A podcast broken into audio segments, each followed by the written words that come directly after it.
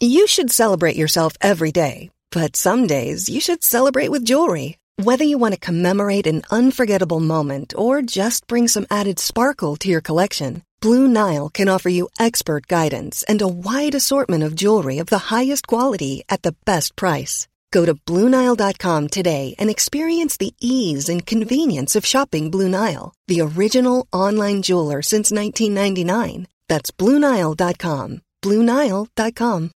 Life is full of what ifs. Some awesome, like what if AI could fold your laundry? And some, well, less awesome, like what if you have unexpected medical costs?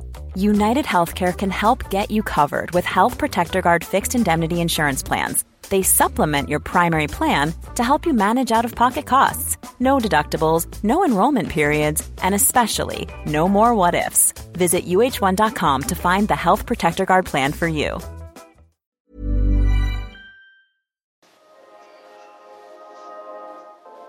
Hello, movie truthers. Welcome to this week's episode of Truth in Movies. I'm Leila Latif. I'm Anton Bitel. I'm Patrick Sproull. On the show this week, Ghostface is terrorizing the people of New York in Scream 6. Winnie the Pooh is on a rampage in Blood and Honey. I got to speak to Cynthia Erivo about her career and her role in Luther, The Fallen Sun. And on Film Club, another horror icon finds himself in the big city with Friday the 13th, Part 8 Jason Takes Manhattan.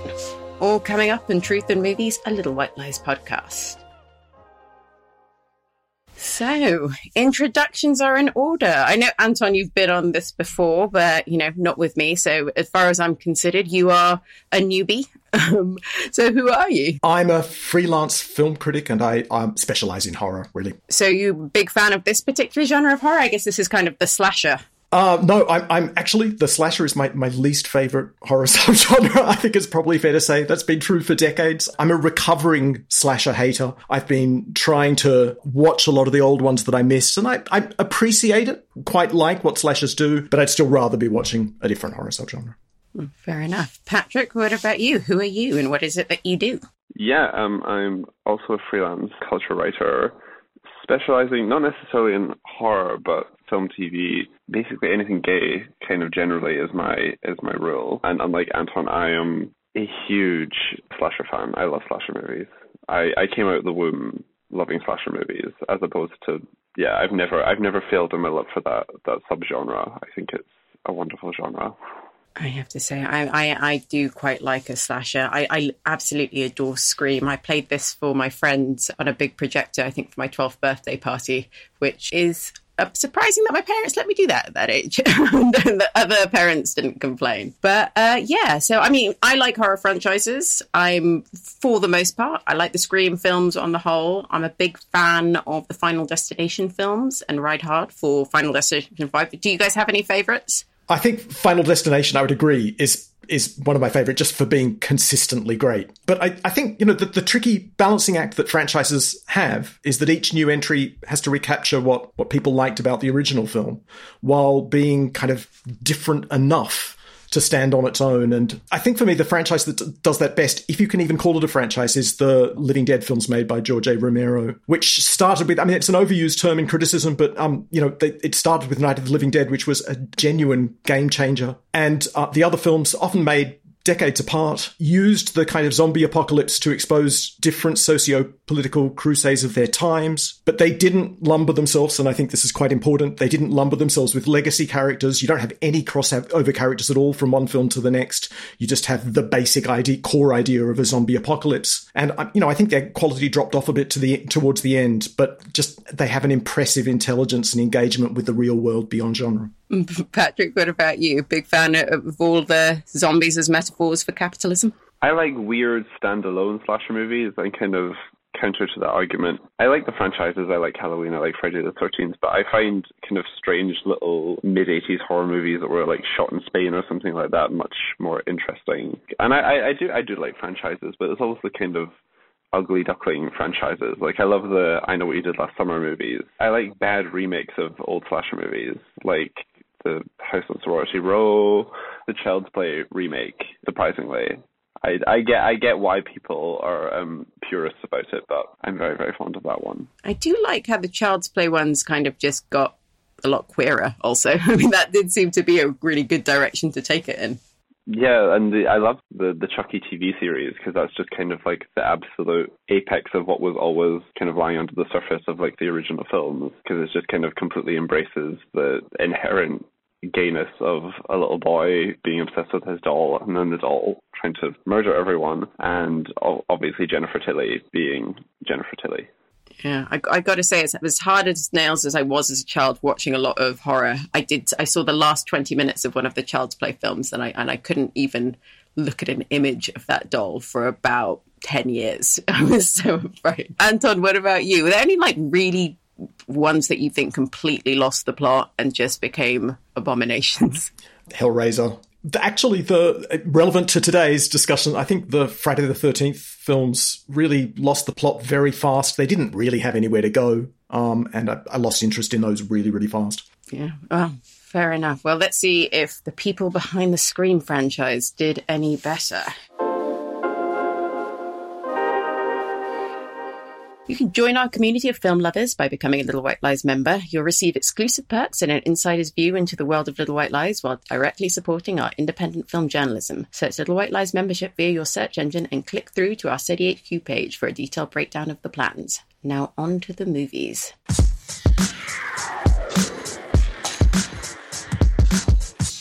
Scream 6 continues with the survivors of the latest Ghostface killings, sisters Samantha and Tara Carpenter, and twins Chad and Mindy Meeks starting a new chapter in their lives in New York City, only again to be plagued by a streak of murders by a new Ghostface killer.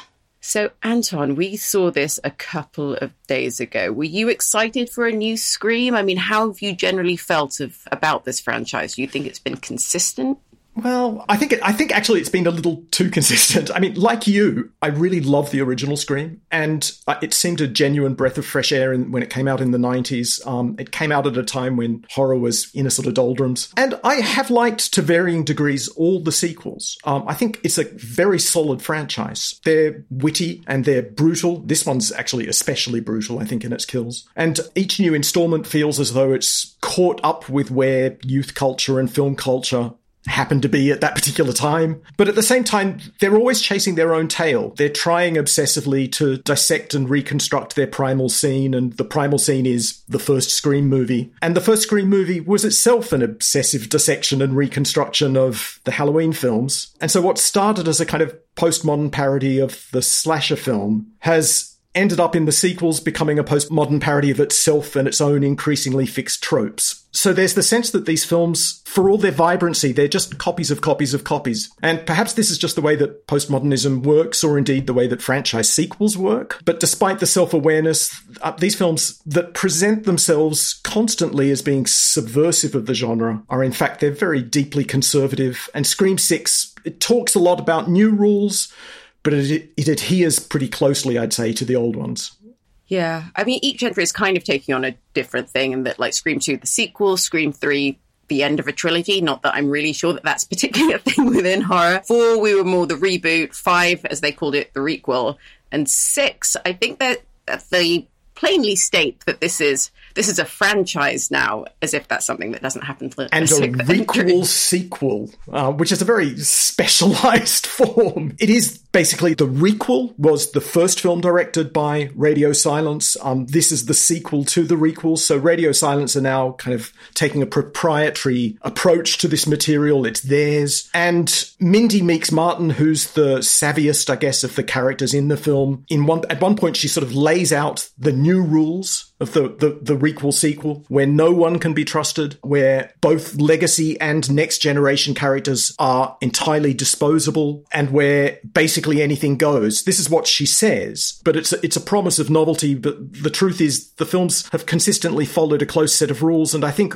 all of the rules that she sets out don't really go anywhere. It's just like one of the old Scream films in every way. I mean, I, I, can, you know, we can get detailed about this. Um, all the films begin with a phone call and then with meta talk about scary movies. This is no exception. It has a fantastic opening, by the way. I love the opening of this one. One of the better ones. There's always a ghost faced masked killer or killers. They're always voiced by Roger L. Jackson. Again, no exception here. There's sassy, savvy, self-aware dialogue, which I think is, has always been the series' best asset and works really well here. There's regular murder set pieces, but there's also, you know, just as regularly there are miraculous survivals always by key characters. People take a lot of damage in these films, but then you suddenly find out that they're being hauled out in a stretcher and they're still alive and they'll be back and seemingly unscathed, maybe except for a little scar on the hand, you know, in the next film. I think in the whole franchise, only two major characters have actually died. That is Randy and Dewey in the uh, Dewey in the last film. And Sidney Prescott, played by Neve Campbell. Neve Campbell does not appear in this really entirely to do with production issues. She didn't feel that she was being paid enough as a central character in this franchise. But she's not dead. They haven't killed her off. She's very much alive, and I'm sure that if they can negotiate her contract better next time, they'll bring her back. You always have a convoluted final act unmasking, uh, where typically the killer or killers are motivated by family connections or fandom or both. And, you know, I'm, I'm not going to spoil, I'm not going to go into any specifics, but in all the Scream sequels, and possibly you'll disagree with this,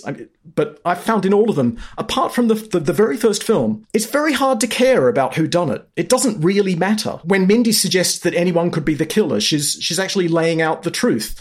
It could just be anyone, and therefore it doesn't matter who it is. All the all these tropes are here. They're all in the new Scream, just as they've been in all the previous Screams. What is genuinely new, of course, is the New York setting, which riffs off Friday the Thirteenth Part Eight: Jason Takes Manhattan, which we'll talk about later. And a segment of that film is actually watched by a character in this film who is significantly named Jason. And the campus setting is also new, um, except it's new to some of the Scream films, but not all the Scream films, because just as this is the first requel sequel, the first actual sequel to Scream also had a campus setting, as one of the characters, of course, points out to us. And it's it's it's a well-made iteration of the same old, and uh, no doubt there'll be more of the same still to come in even more sequels. Patrick, for you, was just kind of the same old stuff still fun, or or did you kind of tire of it? Um, I thought it was a very good horror movie and a just good Scream movie. I didn't particularly care for last year's prequel, reboot, whatever it was, because I thought it was it clinged on too heavily to the past by setting it in Woodsboro again, by setting it in the same house in the finale, by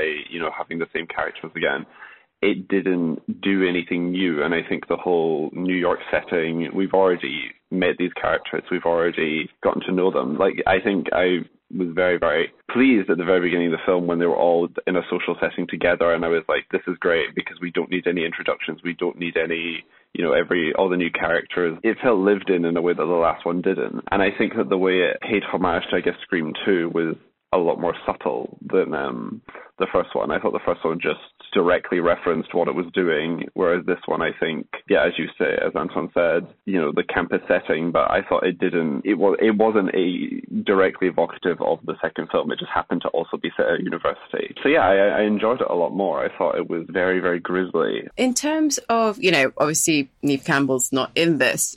We've got and they call themselves the Core Four, the new Core Four of Sam Carpenter, who is the daughter of Billy Loomis, the killer from the uh, first film, her sister Tara, who's kind of the reigning Princess of Darkness, Jenna Ortega, and then the twins, Mindy and Chad. I mean, did you find yourself invested in these core four, or, or did you kind of long for Campbell to be back? Uh, yeah, I I was actually. I didn't think the. I thought that the one line of dialogue that they put in about Sidney was so clearly like because I think they said I think Radio Silence said that uh, Sidney featured heavily in the original script. I almost don't believe when Radio Silence said that Sidney had a prominent role in it because I've no idea where she would have fit into it. There was no reason for her to be part of the story. And yeah, as I said, the dialogue that referenced where she was and saying she deserves her happy ending was a bit I thought was a bit a bit too on the nose. Even for Scream, I thought it was a bit too on the nose. So yeah, I thought that I thought that the, the, the core four, as it were, uh, worked very very well here because I don't actually think I rewatched the last year's one before seeing the Scream VI. They they barely got any time screen time rather. Chad is in about two scenes or something. Chad is barely in it, whereas in this one I I very much enjoyed getting to know him and I thought that Mason Gooding was very very charismatic in the role. And yeah, I think they all worked a lot more and I think because we knew these characters, it meant that the the add-ons, the Anika and uh, Quinn, were all a bit more convincing. Yeah, I, I, I bought into it. Anton, you mentioned the horror set pieces. I have to say, I was very unimpressed by that element. I found my, you know, when I saw the trailer, I was kind of rolled my eyes at the idea of Ghostface with a gun because I always think knives are so much scarier than guns. But I actually thought the gun was actually the best set piece and the rest of them these kind of just human pin cushions and the twisting in the gut that we saw about 47 times. I thought it was pretty lazy. But for you were there any that you really enjoyed? Oh I, I don't know. I mean it is it is a deeply stabby film and unlike quite a few of the others it really shows repeat thrusts. I mean, it's kind of are very, very brutal and visceral, which makes the survival of certain characters all the harder to believe, to be honest. I don't know. I mean, I can't really say that I go into these films for the kills anymore because i have just seen too many of those over the decades and I'm, I'm, kind of past that and I'm actually more interested in character. I, I, do like the core four. I like all the younger characters. I think I, I, I agree that had Sidney been brought back, would have been hard to imagine a place where she belonged in this film. But at the same time, you know, Gale and Kirby are brought back, and it wasn't entirely clear to me that they had much of a place in the film either. They're just there because they are legacy characters, and I think it doesn't matter how many times Mindy reminds us that they're just there because they're legacy characters. It doesn't somehow make it magically better that she refers to that and refers to their status. And I think the film would be a lot braver if it was just happy to kill its loved ones in general across the board. And there's there's a pattern established where you know that certain characters simply are not going to die and you're going to be right you know, it's just that's, and I, I think that might mean that in subsequent sequels that changes. But if we really had to go through so much of this favoritism, uh, this playing favorites with characters to get to a point where, you know, even where Dewey died, it took like, like six films, uh, it took five films before Dewey died. And I do see that as actually a real, a real problem because the, the, the films don't seem to know how to move on. And this film, I mean, it even counts down through all the previous Scream films back to the original. And it has an ending which structurally is quite, well, certainly in location, is quite similar to the ending of Scream 2. And the amount of verbiage and sneering moustache twirling that we get at the end, where everything is revealed, but there, there is a lot of exposition required to explain why these characters are doing what they're doing, and none of it really amounts to a hill of beans. All that you really care about is how you got there and seeing the characters interact. I mean, what makes the the characters so likable is the dialogue. The strength of these of all of these films is the scripts, not just the the meta aspect of the scripts, although that is well, it's it's I find the meta aspect less appealing the more these films go on because it's the same joke just recycled. I mean, there are modern references. There were references here to Letterboxd. There were references to the it's like Stab doesn't get mentioned very much in this. Stab is the the franchise of films within a film that are based on the Woodsboro killings, but are fictionalized versions thereof that have created this kind of parallel universe within Scream that's a kind of meta version of Scream and that, that all of the films after number two have referred to. I mean, here, you know, that you see glancing references to Stab, but as one of the characters points out, and I thought this was a very wise moment, these days it wouldn't, um, it wouldn't be a movie these days, um, it would be a true crime series that would be streamed on a network. I have to say, you've picked up on one of the most annoying things in this film to me that where they kind of mention true crime and it being on a network, I was like, oh, the spark of an idea of something different we could do, and then it's not. It, then it doesn't happen. I, I thought that the the move away from stab at one point, Ghostface says, "Who gives a fuck about movies?" and that's a very it's a very dramatic line reading, and I was very excited at that point because I was like, "Okay, we're in new territory here." The whole promise of you know new it's like the tagline is New York, new rules. I was very excited because we're not referencing Stab, we're not referencing Sidney and the original films or whatever, and then you know an hour and forty five minutes later, you find out that the explanation ultimately identical to Scream 2. So the irony of them saying that we we're you know we're new territory here, we're not adhering to what has come before, and then by the end of it you realize that they have done a kind of loose a loose remake of Scream 2 that has stuck very very closely to that formula. So as much as they like to say that they are plowing a new furrow in the franchise, I thought that it, it almost makes me think that I could predict what happens in the next one because it's very clear they're going to do a Scream 7. And if you look at what happened in Scream 3, you probably could try. I think with the references they make here to certain, I thought it was very telling when they referenced Sam and Tara's mother, her. There's still Unseen Mother, who obviously was, you know, Billy Loomis's baby mama at one point. So it's, I think it's quite clear where they're going. Yeah, because they're they're they're trying to say that they're not doing what the original trilogy did, but they they are when you actually get into it. And I think what I enjoyed about this film was that it, it hid it better than the first one. I thought the first one, by directly setting its finale in Stu's house, was just almost like embarrassingly too close to the original. And I think the points that you're making about um, refusing to kill characters were good because I I think it's I think it's because it's they're Wes Craven's babies. I think when we were in the hands of Wes Craven for uh, films one to four, it felt like there were real stakes, whereas here it feels like Radio Silence are almost in the kind of Wes Craven sandbox and they're a bit scared to to change too much. Like I know Courteney Cox was quite famously not very happy that they killed off Dewey because she thought that Wes Craven wouldn't have done that. And that's her baby daddy. exactly. Um, and I think with the meta aspect, yeah, as Anton says, it's hard not to become more tired as it goes on. But I think in general, because meta is becoming more, or the concept of movies being overly self-aware is just getting exhausting.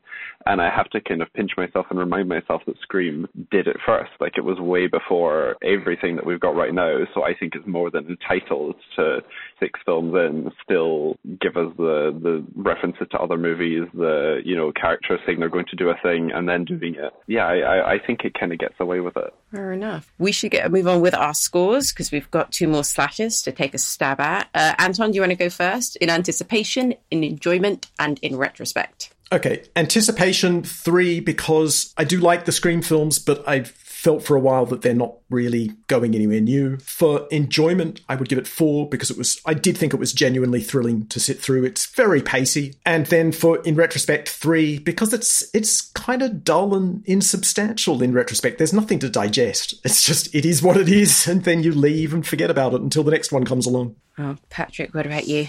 Yeah, in anticipation, I think three because I had very, very high expectations for last year's Scream film, and this time I promised myself I wouldn't think about it too much. I wouldn't get too excited. Therefore, my enjoyment was, I would actually say a five. I had the time of my life during this film. I thought it was so entertaining. I, I think because my expectations were quite low. But yeah, as I say, as a horror movie, I thought it was fantastic. Like it just, you know, this Ghostface was completely relentless one thing I really enjoyed about it was how breaking away from previous films, Ghostface wasn't stealthy. He fully just jumped out anywhere at any time. I think the the other one bit where they're walking down the street and Ghostface just jumps out, I thought was amazing because obviously that is not something that would have happened with any of the previous, much more uh, subtle killers. Um, and then in retrospect, I think probably four because I I don't think it's a perfect film, but I very much had a good time. Oh, well, I, I, hate to kind of be the gloom and doom person of the podcast, but I'm, I'm significantly lower. Probably four in anticipation, I must say. I liked Scream 5. I thought Jack Quaid's monologue towards the end was really fun and I think it was legitimately doing something new. Was of course slightly worried of how quickly this one was coming out. Been like, have they actually taken the time to come up with a decent idea? But two in enjoyment, two in retrospect, and probably a low two in retrospect. I was incredibly disappointed. Yeah, God, feel bad saying that. I will be there for Scream 7, sadly, because I have now been hooked into this, but I, I, just hope they come up with something a bit fresher. Next up, I talked to the award winning actress of stage and screen, Cynthia Erivo, whose latest film, Luther, The Fallen Sun, is about to hit Netflix. So this is gonna this interview is gonna come out on the day of the film's Netflix release. Um, like what for you makes like a perfect Netflix night in movie? Um, good snacks, good company, good lighting. You set the mood, and then a good show. I mean, are you kind of more of a binge watching person, or are you more kind I of? I binge watch. If it's on Netflix, I tend to binge watch. I I'm not going back and, and saving it for myself. I'm terrible. I want to watch the whole thing I want to know what happens from the beginning to the end, even if there are seasons. So it's like if I've got enough time to watch a whole season and another, then that's what I'll do. I sometimes save it up, so I've got like one or two seasons to watch, and then move on. And then sometimes I'll just watch the whole season and wait for the rest to come. I'm amazed you kind of even have time to do any of that because you seem to be so busy and like you... I don't have the time. I find it I think it's important. I think for me, it's just important to watch things. I think it's important to watch shows, and it, you know, it's what I do, and I want to see other actors work, and I want to see other, see what people are thinking and what the ideas are out there. So it's just I take it almost as part of the work as well. But you've also kind of had such a varied career, like know, the Broadway musicals, being Harriet Tubman. You know, I loved you as a neurodiverse detective in The Outsider, and now Wicked's coming up, and obviously Luther. Um, like, is there something that I'm I'm I can't see a pattern? is there something that connects the sorts of roles you go for, though? Yeah, the pattern is the women I play, the people I play. They're people I haven't met before. They're people that I haven't, I maybe haven't seen on screen before. Those characters exist, but they never exist with faces like mine. I love their wants, their needs, and I'm intrigued by who they are. So that tends to be the reason I'm drawn to them. I try not to play the same person twice, ever. In The Outsider, you were this brilliant detective, but this is a very yeah. different sort of character. If Odette and Holly met, they wouldn't understand each other they'd probably be they'd be great together. They'd work really fantastically together. But Holly wouldn't understand Odette, and Odette probably wouldn't understand. But with this like background that you've come from being on the stage for like this early part of your career, do you think that changes also your approach to when you do have these kind of very different characters? Probably. I think because my that's sort of where my training began. I tend to really look at what the inner life of these characters are. I want to know sort of what makes them them, what makes them tick, I want to know the details of these people so that I know them very well before they go on screen. So when you meet them on screen, they're a fully formed person that is not me and it's they're, they're someone else. I've learned and I've gotten to know this other person and then I bring them to you. I mean, is there kind of a process where it evolves from like by the time once you get the script, you have quite a different understanding of them by the time you get to the screen? Does the kind of that work process change them a lot? Yeah, it does. I, I guess I, I have an understanding of who they are, but I also don't want to inform too much because I think a lot of who they are is informed by the people they're, they're around. So I take a lot of inspiration from the characters I get to play with, whoever I'm opposite, because I think that rhythms have something to do with the way we communicate as well. So depending on what I get from my scene partner, it will change how I respond or how I speak or how I talk. So I, I will know the tonations of the character. I'll know what they look like. I'll, I'll know what they, how they move, but I might not know how they respond because I haven't got anything to respond to yet. So mm when when that comes into play, things start, start to shift again. Well, you don't know where you are until you get there, and when you get there, then you're like, oh, how do I interact with where I am? With Idris and Luther in particular, like one of the things I've always loved about the show, you know, and the movie is that he's got this very gritty, kind of realistic center, even when like everything is so kind of heightened and you know, mm. sounds really over the top around him. Were you kind of trying to go for something similar? I guess so, but I, I feel like it was written that way for, for Odette to to to have a bit of grit and a bit of edge, but then there's like this chink of light that comes through as well. So it, she's also sort of like dabbling in, in dark and light. And I, I loved that about her. And I think that's why I was sort of drawn to her. She's a complex being. This is how it is and this is how it isn't. And I think that has to shift when she gets to know both Luther and the case and her, she finds herself in another situation that she has to approach completely differently to how she would normally approach something. And I think that's, I think I wanted to leave myself open to embracing the grittiness for, for Odette too. You mentioned kind of how the place affects everything, but and, and, like scenes in this film, you're you're kind of in the middle of these really like grisly, yeah. pretty spectacular. I mean, what was it yeah. like kind of performing amongst? I don't want to give anything away, but like that. what wild. I mean, your imagination doesn't have to do very much because it's all there in front of you. And it was, it was intense. Doing that fight when the, you've got like gallons of water pouring on top of you. So you're, you can't see really. And you're just sort of like trying to make it through, but you have choreography that you've got to figure out and you've got to, that your heart is racing and you're like, how do I do this? And how do I get this right? So there was that, and it's cold, so you're fighting against how freezing it is as well, and you're in the snow, and there was just a lot that was going on that your senses were were being hit by. But there's a real thrill in that too. Being able to handle all the elements was really fun.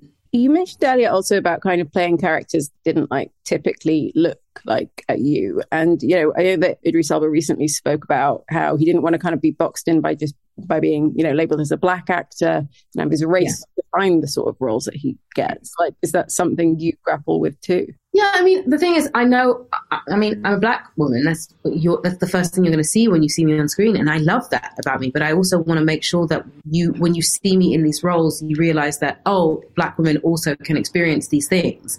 So that normally, if you see, let's say, a, a Holly wouldn't necessarily have been a black woman ordinarily, but something about that, and having had the conversation with Jason Bateman both of us were sort of convinced that actually this experience can be different to the to the thing that we we normally see. The same with Odette. Odette doesn't necessarily she's not necessarily written as a black woman. She's just written and she's brilliant.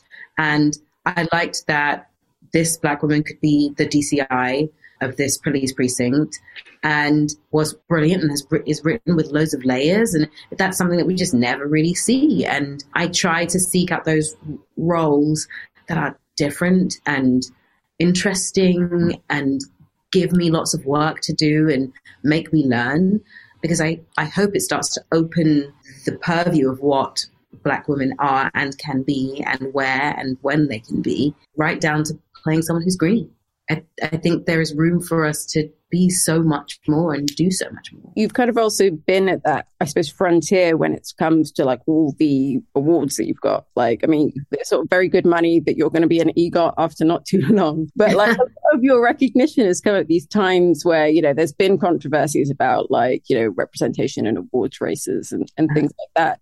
Did you like, do you have a complicated relationship with, with kind of all of those accolades that you've got? I, I have, I do a little bit, but I mean, I think I have a complicated relationship. I think there's always going to be a complicated relationship with, with awards and, and accolades because of how you have to get them and how different the, the field is. The playing field is not the same.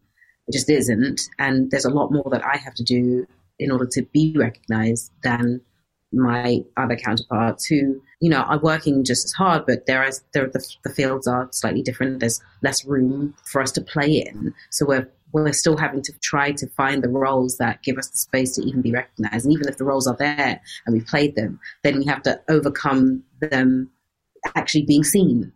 And so that's where the playing field is. I can play the same role as a young white lady, and nine times out of ten, that role's probably my role is probably not going to be seen and hers will be. And that's where we have to sort of even it out so that both of those performances can be seen and both of them can be celebrated. I think that's the complication.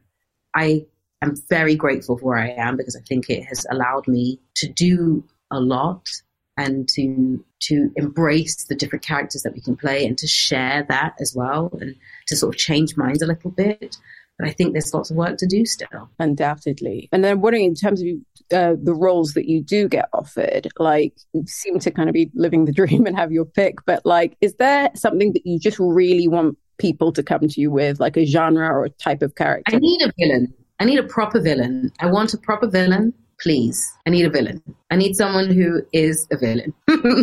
because I don't, I tend to get the hero.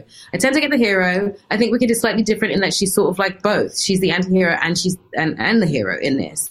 It's someone who we've known as a villain who is, who is actually, well, rewinding the story so that we see what her, what her origins are. So we realize actually most of her doings are somewhat justified.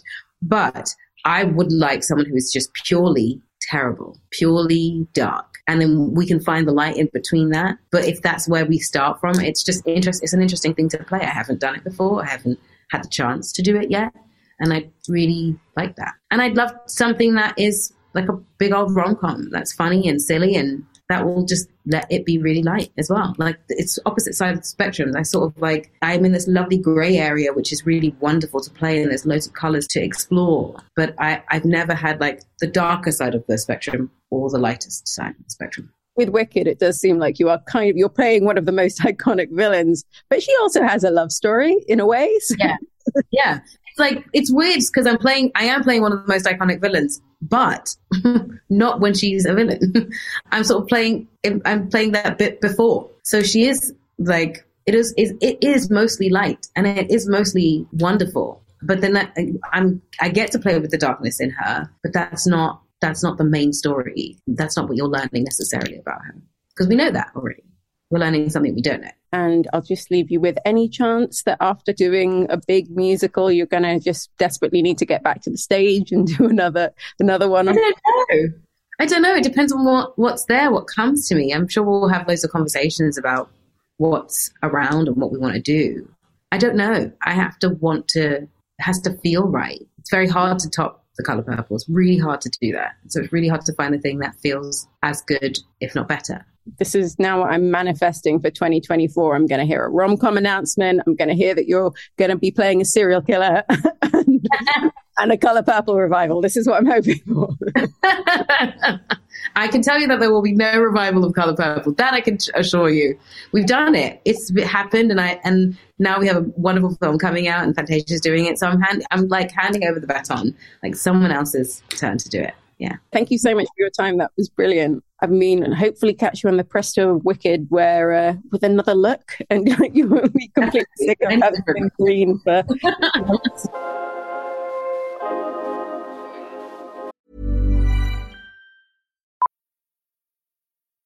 Millions of people have lost weight with personalized plans from Noom, like Evan, who can't stand salads and still lost fifty pounds.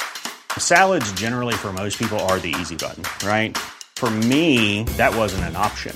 I never really was a salad guy. That's just not who I am. But Noom worked for me. Get your personalized plan today at Noom.com. Real Noom user compensated to provide their story. In four weeks, the typical Noom user can expect to lose one to two pounds per week. Individual results may vary. Hey, I'm Ryan Reynolds. At Mint Mobile, we like to do the opposite of what Big Wireless does. They charge you a lot we charge you a little. So naturally, when they announced they'd be raising their prices due to inflation, we decided to deflate our prices due to not hating you. That's right. We're cutting the price of Mint Unlimited from $30 a month to just $15 a month. Give it a try at mintmobile.com slash switch. $45 up front for three months plus taxes and fees. Promo for new customers for limited time. Unlimited more than 40 gigabytes per month. Slows. Full terms at mintmobile.com. Many of us have those stubborn pounds that seem impossible to lose, no matter how good we eat or how hard we work out. My solution is PlushCare. PlushCare is a leading telehealth provider with doctors who are there for you day and night to partner with you in your weight loss journey. They can prescribe FDA-approved weight loss medications like Wegovy and Zepbound for those who qualify. Plus, they accept most insurance plans. To get started, visit plushcare.com slash weight loss. That's plushcare.com slash weight loss. Blood and Honey follows Pooh and Piglet, who have become feral, bloodthirsty murderers, as they terrorize a group of young university women and an adult Christopher Robin when he returns to the Hundred Acre Wood many years after leaving for college. Patrick, so this is this is the Winnie the Pooh horror film. Did you know much about this before uh, we made you watch it for the podcast? Yes, actually, and I think I think a lot of people did because I think Winnie the Pooh, Blood and Honey. I mean, even saying the title aloud, I feel very silly. It is, I think, the beginning of a long line of films, not just within the uh, the Winnie the Pooh horror franchise that's clearly going to emerge from this, where we're going to get like 10 of these by 2025. But the idea of IP entering the public domain and people being able to do whatever the hell they want with it. So it's it's an interesting idea. It's probably not most people's first suggestion when it comes to what would you do with you know being able to do anything with Winnie the Pooh. But yeah, it's it went viral, and that's how most people know about it. And the reason, I mean, the reason we're talking about it is because it's going to be a, a, a cinema release, a minor cinema release, but still a cinema release. And I believe it originally was supposed to be like a one night event in digital, available at home. Um, but because everyone just thought was so silly, the idea of a Winnie the Pooh horror movie, it got a lot more traction than I think it otherwise would. Especially, I think if you just take out the Winnie the Pooh aspect of it, this, nobody would see this film. This would have, you know, 250 people have seen it on Letterboxd, and that would be it. So uh, I think in terms of a kind of absolute bargain bin horror movie, this has got more marketing behind it than I think any others in recent years. But did you actually have any fun watching it? I mean, was it, or is it just kind of the idea of it is kind of amusing? I, I, I did have fun watching it. I thought it was a terrible, terrible movie. I thought it was awful in in many many ways but i i think i've seen worse awful movies if that makes sense like i've seen films that are just so completely witless and dull. And because if you if you think about it, it's just I don't think it was ever going to really fail because it's Winnie the Pooh in a horror movie. Like whether the horror movie itself is not good is negligible because it's still Winnie the Pooh. You're still, you know, if you repl- if you took out the Winnie the Pooh aspect of it and just had masked men attack women in a cabin in, you know, the middle of the English countryside, that's who cares? There's nothing interesting about it. But you know, small things he did, like like I, I, I couldn't, I can't criticize a film that has an adult Winnie the Pooh whip an adult Christopher Robin with Eeyore's tail. That is just who who thinks of that? How do you come up with that? I I thought it was very very stupid and incompetent in many many ways, but I didn't like hate it. I did not think it was the worst thing I've ever seen in a cinema. Well, I mean, I, I love a so bad it's good film, I must say. Uh, Anton, so for you, was it so bad it's good or just bad? I'm, I'm taking good off the table. I, I, I, thought it was just bad. I, I mean, you know, so that, so Winnie the Pooh becomes public domain. You can show poo. Anyone can do what they like with poo except show poo in a red shirt because Disney still own that iconography and will come down on you with their lawyers. And, you know, in fairness, this film, it delivers exactly what it promises because it doesn't promise very much. It's, it's a bit like Snakes on a Plane or Cocaine Bear in that its high concept is, it's all in the title and it has nowhere really left to go from there. And that title is more a kind of self-marketing meme than anything that's going to produce an engaging original film. Its title combines a beloved child IP with a phrase, blood and honey, which is a kind of metonymy for sex and violence. So it's promising this kind of low B movie experience, which is, you know, a mo- an experience that I often enjoy. However, the, the, the problem is that if, if you have this high concept,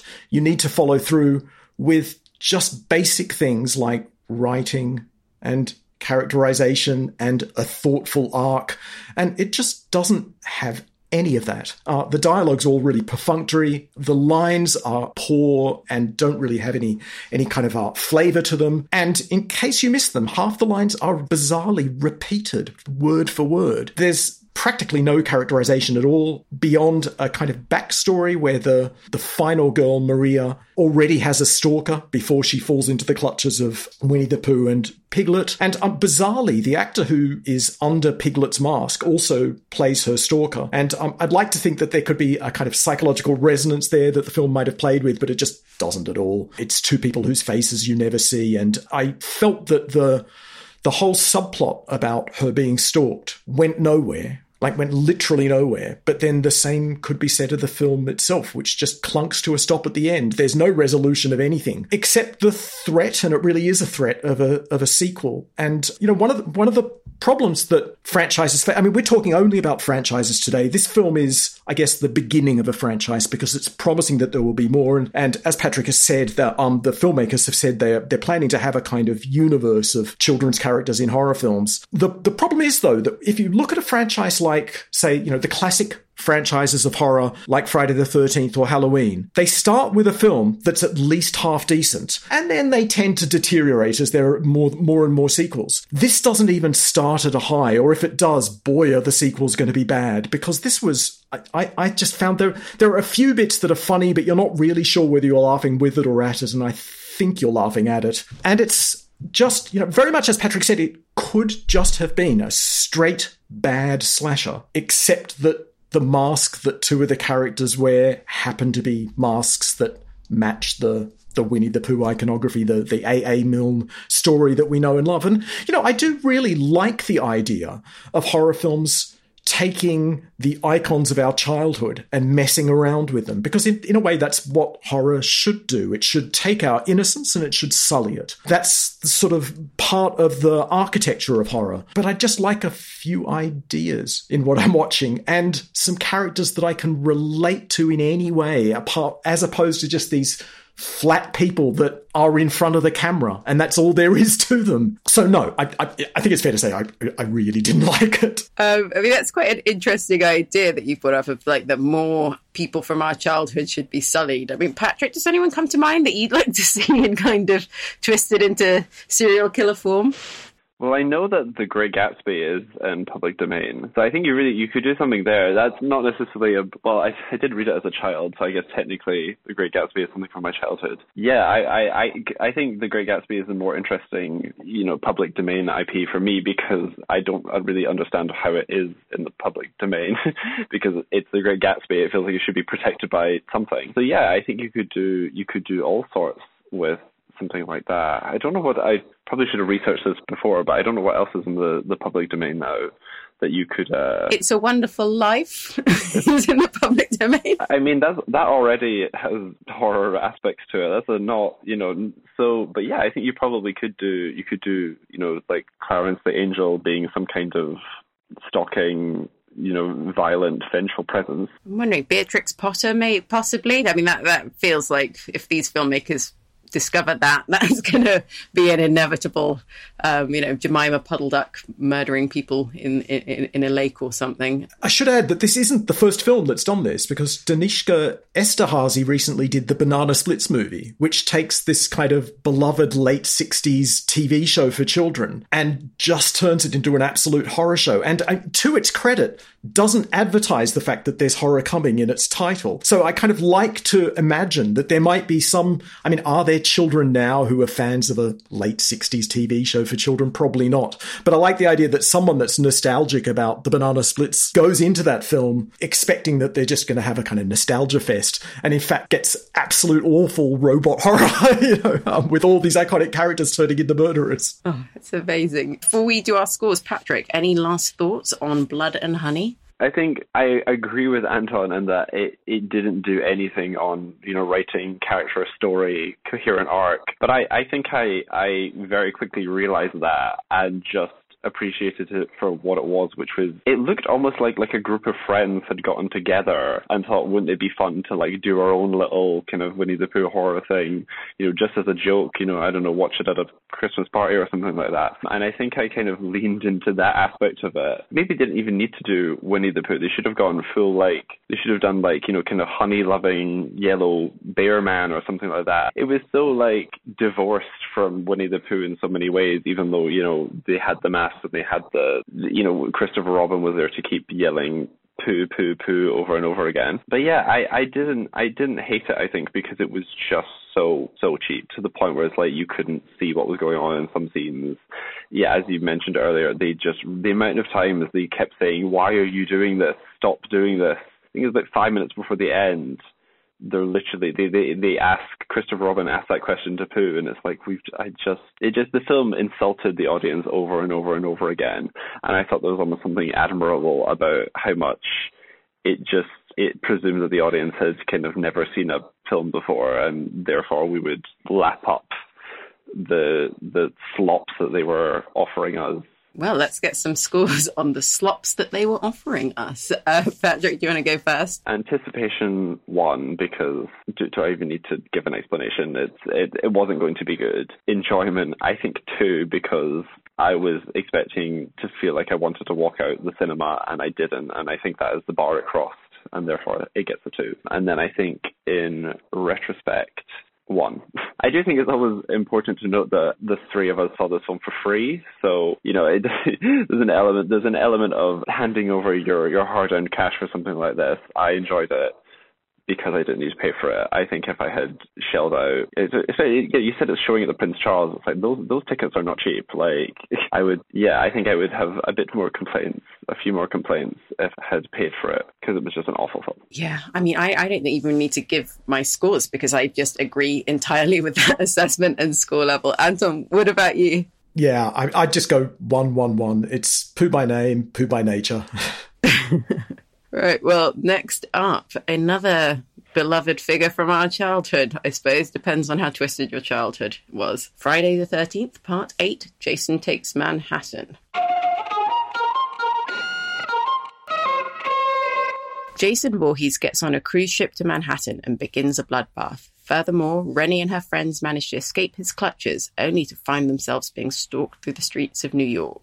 So, Anton, even though you're not a slasher fan, I've got to assume this isn't a the first time you're coming to this late entry in the Friday the 13th? No, I I saw this. Um, I think when it was first released on video in Australia, and have almost no memory of it except really disliking it. But I figured that I've changed and I've started warming to slashers and I'm quite a lot older now and that maybe I'd find, you know, that special spark in this that, that had been missing before. I should say that I'm, much as I confessed earlier, I'm not the greatest fan of the slasher genre. The true reason why I'm not a fan of the slasher genre is the Friday the 13th films. They're certainly a big part of the reason why, because I, I think they're the slasher at its worst. And these, the, the Friday the 13th films with their, their regular murder set pieces, their thin characterization, and their iconic but utterly uninteresting antagonists. They're all about the kill count and they're made entirely by numbers. You know, let's just say it slowly. That tired title, Friday the 13th.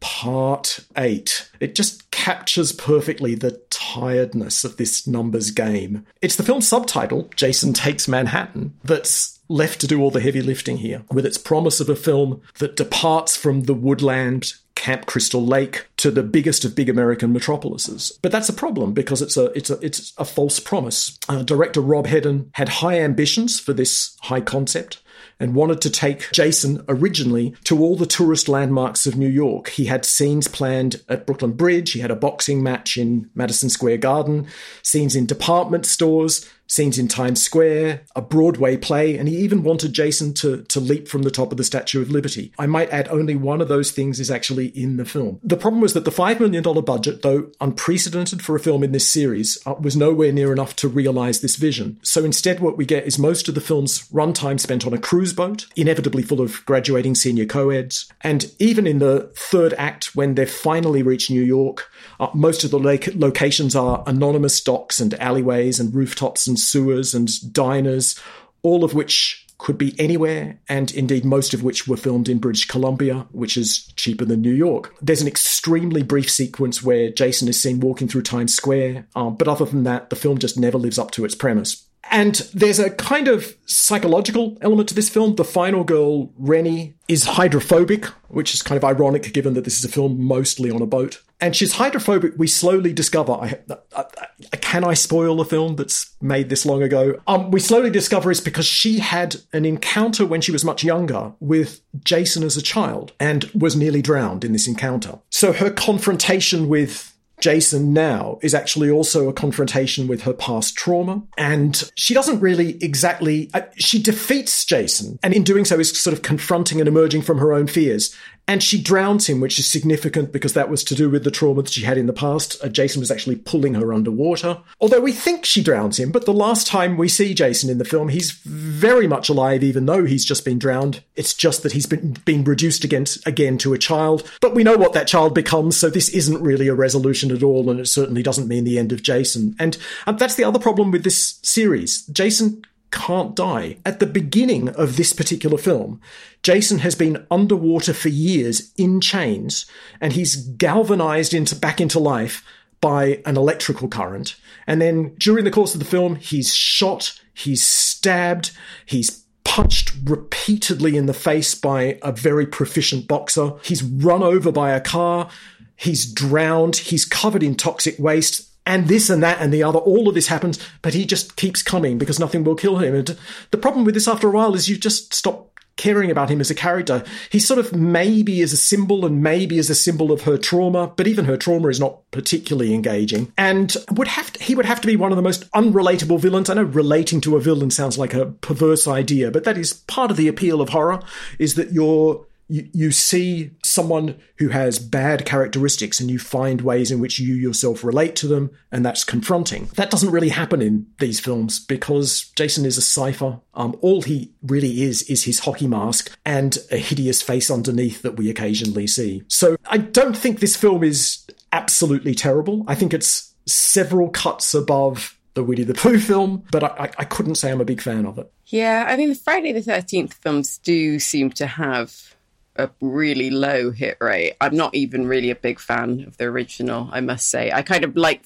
like the original to see where so many horror tropes have originated, but I can't say that it, it's a beloved favorite of mine. Pa- uh, Patrick, for you, uh, do you do you enjoy these franchises? Are there any entries in it that you've found value in? Yeah, I think I'm quite similar to you, where I, I appreciate the first one for what it birthed and the the and obviously the the whole it's actually his mother and not you know I lo- I love that aspect of the first film which because the experience of everybody watching it in a theater in the 70s or 80s is completely different to how you view it now. And I mean, they even, you know, circling back to Scream, they even reference it at the very, very beginning of the first film, where most people think that Jason is the, the mainstay killer across all films, when actually uh, it was his mother, Mrs. Voorhees, who was the original killer. So I love that aspect of it, and I, you know, love the, the fact it kind of gave the definitive, like, camp campground slasher setting. I love that aspect of it, but but no, I've never been very drawn to the to the later films. Apart from this one,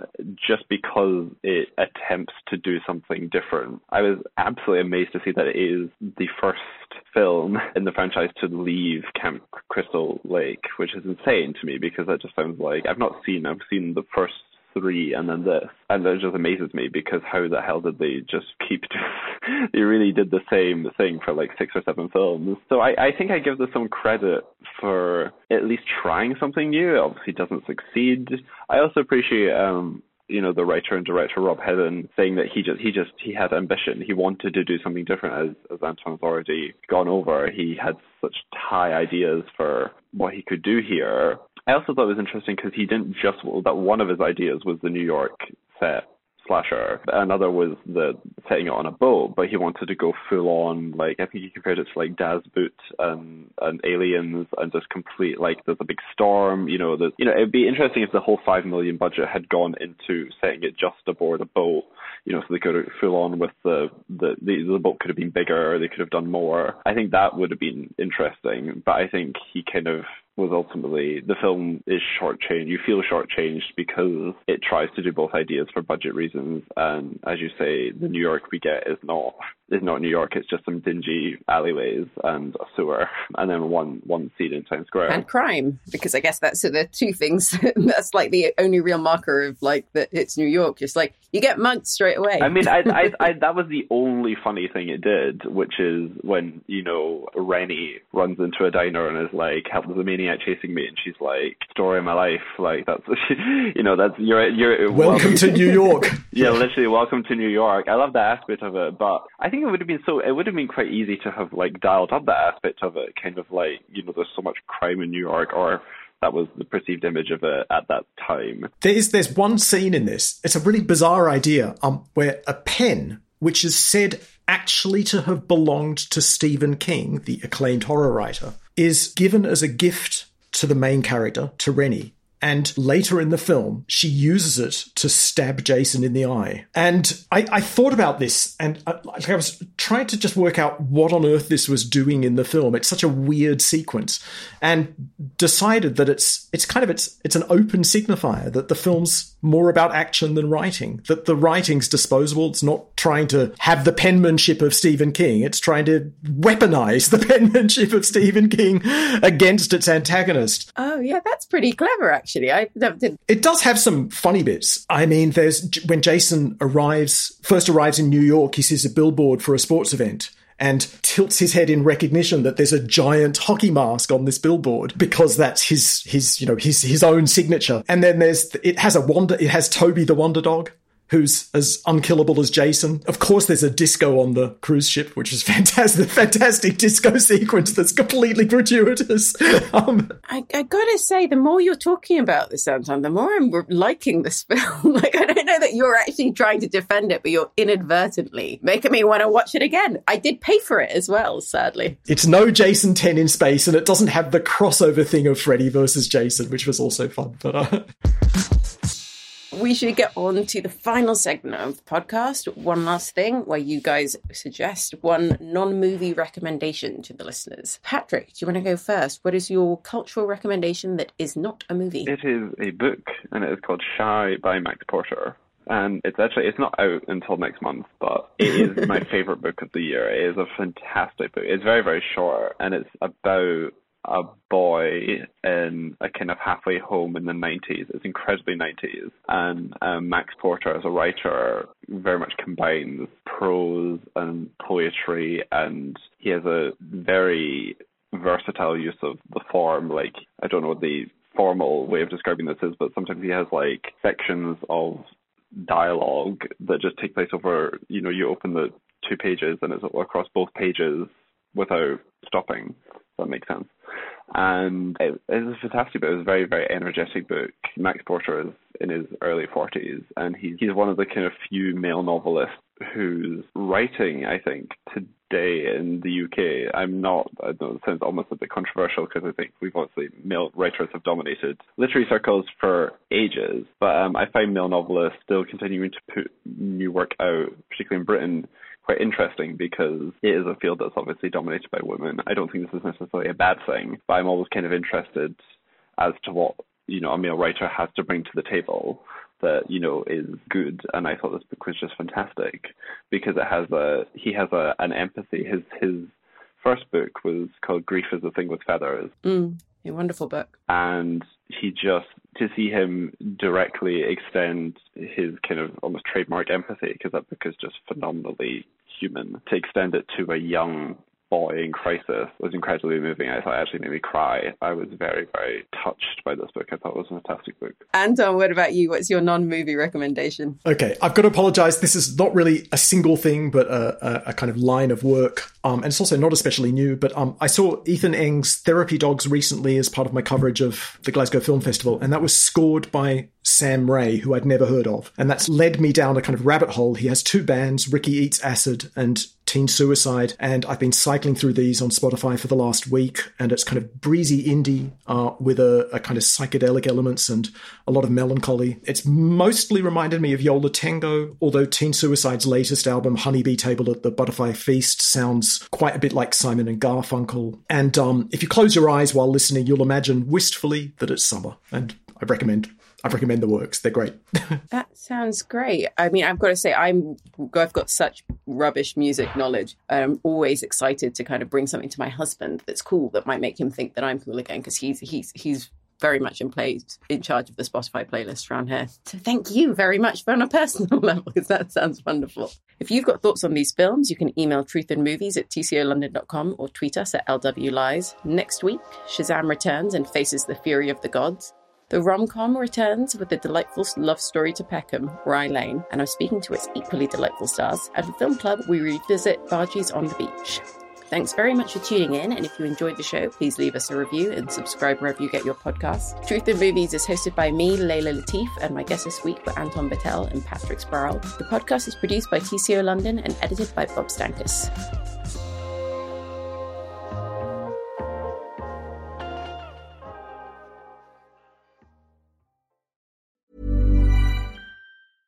Hey, it's Paige DeSorbo from Giggly Squad. High quality fashion without the price tag. Say hello to Quince.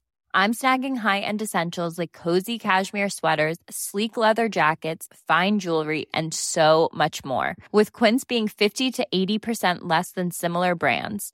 And they partner with factories that prioritize safe, ethical, and responsible manufacturing. I love that. Luxury quality within reach. Go to quince.com slash style to get free shipping and 365 day returns on your next order. Quince.com slash style. Imagine the softest sheets you've ever felt. Now imagine them getting even softer over time. That's what you'll feel with Boll and Branch's organic cotton sheets. In a recent customer survey, 96% replied that Bowl and Branch sheets get softer with every wash. Start getting your best night's sleep in these sheets that get softer and softer for years to come. Try their sheets with a 30-night guarantee. Plus, get 15% off your first order at bollandbranch.com. Code BUTTERY. Exclusions apply. See site for details.